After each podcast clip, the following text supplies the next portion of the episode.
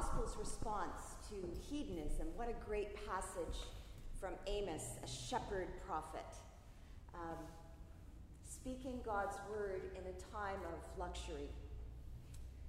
I think when most people hear the word hedonism, the first thing that might come to mind for them is sex. But that isn't really uh, what hedonism is about. Hedonism de- is defined as belief in pleasure as the highest aim, the greatest good. And whether that pleasure comes from food or drink or sex or stimulating conversation or deep friendship or satisfying work or the fascination of discovery or chocolate ice cream, the pleasure itself is seen as the highest goal in hedonism. Pleasure itself is a proper aim, hedonism would say. My guess is that not many people in Canada today, apart from joking, would actually define themselves as hedonists. Um, they might not even say they would espouse to hedonism. But the question is what does the evidence of our culture suggest? There is a, a global think tank on poverty that has suggested that $20 billion could provide clean water to the whole world 20 billion. While we in North America spend more in ice cream annually than that. What does the way we spend our money say about what we value? Uh, really, the question is the same as it was in Amos's day. My guess is not many people in his day would have called themselves hedonists either. But the truth is, we can ask ourselves, and of course, Jesus said, Where your treasure is, there your heart is also. When we look at the amount we spend on entertainment, spa services, what does it say about us? How are we doing at attending and alleviating the great challenges of suffering of our own day? We actually live in a culture that resists any constraints on the pursuit of personal pleasure, something that was certainly true in Amos's day as well, around 760 years BC. Amos was a shepherd uh, coming from Judah, which was the southern kingdom. The kingdom had split into two at that point. But his message was primarily for Israel in the north. Um, it was a time of peace and prosperity. It was a time, actually, of extravagant indulgence. And it was a time marked by judicial corruption and oppression of the poor. So Amos spoke out against a functional hedonism. Well, his message then was about as popular as it would be today. After all, we don't like people critiquing our pleasures. What right does anyone else have to say something about how I spend my money and time? What right does someone else have to say what's right or wrong when it comes to pleasure? Our culture has a, a strong message today that if it just involves me, if it feels good, why not do it? Now, if we're honest, part of this actually resonates with us. We have a sense that we experience pleasure and that's a good thing. Whether it's a bottle of, of lovely wine shared with friends or a fudge lava cake, uh, the, the pleasure of human touch. We experience pleasure as good, and so it must be good. And if pleasure is good, why not the ultimate good? If we've only got one life to live, why not cram it with as much pleasure as you can? Well, the ancient wisdom of the Bible is that pleasure is actually indeed good. But if it becomes our ultimate good, if it becomes our God, Pleasure will be like any other idol, it will consume us, both individually and as a society. This is what the Bible comes back to time and time again about idols, they will consume you. So, whether it's alcohol, sex, money, work, music, even family and friends, when these things that bring pleasure become gods, they consume us. And we see evidence of this every time we open up a newspaper, turn on the computer. Politician who has, at the height of his career, has lost everything because his sexual appetites had come to rule him. People whose marriages are destroyed by alcoholism or workaholism. People who've become pers- uh, consumed with the pursuit of the latest, the tyranny of the latest, the latest iPhone, the latest luxury car, or mountain bike, even. The growing percentage of young men in our Canadian culture whose psychologists tell us today have become addicted to porn. It's now interfering with their ability to form healthy relationships. All of these tragedies, they really point to the way in which something that began as a pleasure came to rule. And the effect is lived out not just, of course, individually, but corporately in our shared life. From its earliest beginnings, and certainly growing out of Judaism, Christianity has called its members to practice holiness in response to hedonism. Holiness is the gospel response. But don't look for a rule book. Holiness is better uh, attached to the word purity. Uh, it's taken on some odd connotations, this word purity, but the Oxford Dictionary defines the word pure as being of one element, pure gold, a pure musical tone, is how I like to think about it, unpolluted by other things.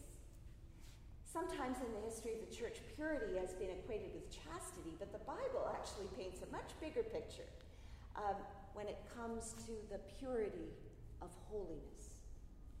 It challenges us to be pure by being made up and focused on one thing. Thou shalt love the Lord thy God with all thy heart, and with all thy soul, and with all thy mind, and with all thy strength.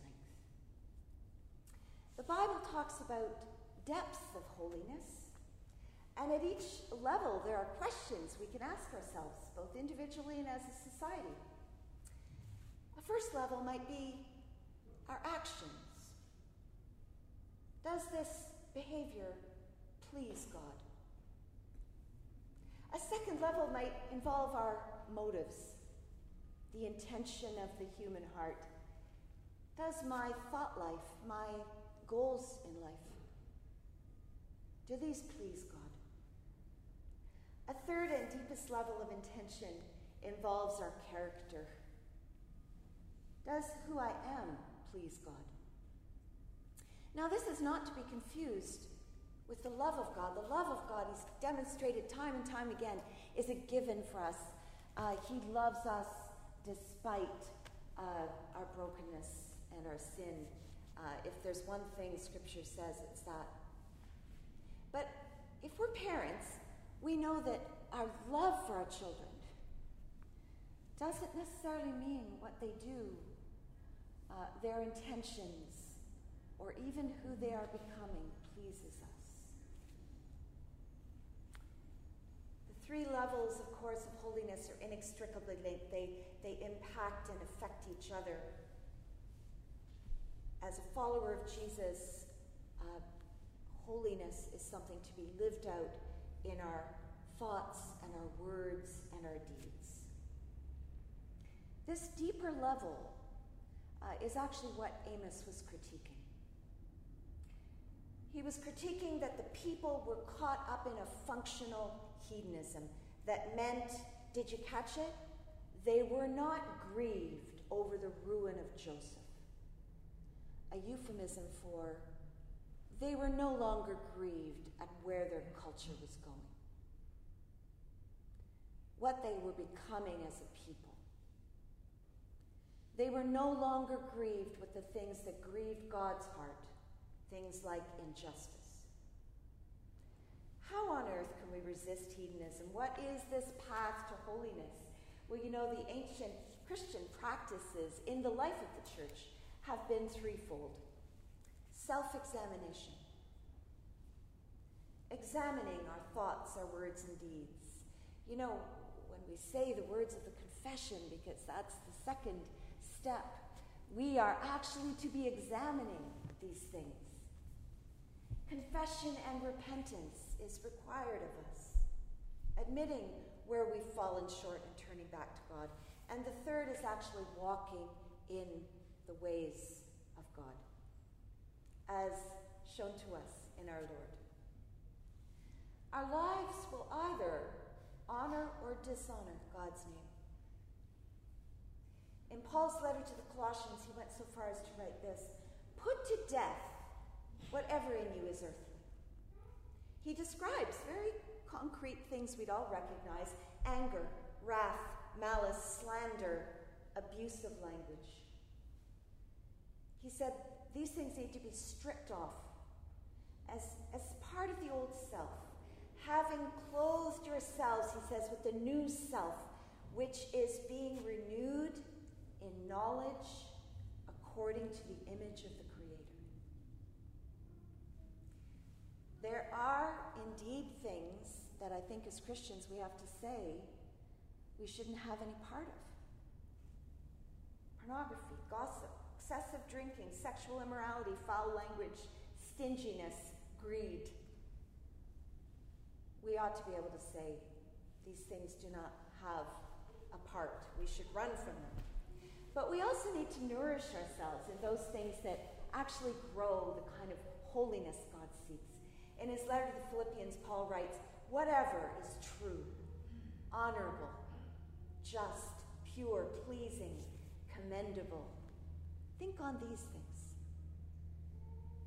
Likewise, in the letter to the Ephesians, we read, Be imitators of God and live in love. Find out what is pleasing to God. Live as children of light. And be careful how you live Be careful how you live. Live in a countercultural way. Of course, so many of the biblical writers come back to this time and time again. Peter wrote, As he who called you is holy, be holy yourselves in all your conduct. Live justice and compassion. May it impact your wallet. James said, Draw near to God, and he will draw near to you. Cleanse your hands and purify your hearts. Don't be double minded any longer. A final quote I want to leave you with is, is more recent. Peter Kreeft, a professor of philosophy at Boston College, wrote in Back to Virtue A pure will loves God with the whole heart and soul and mind. It is the greatest compliment a lover can give. I love you with my whole heart and soul. My love is not divided. You have no rival. May God, by his Spirit, alive and at work in us, lead us deeper into holiness based in such a love as that.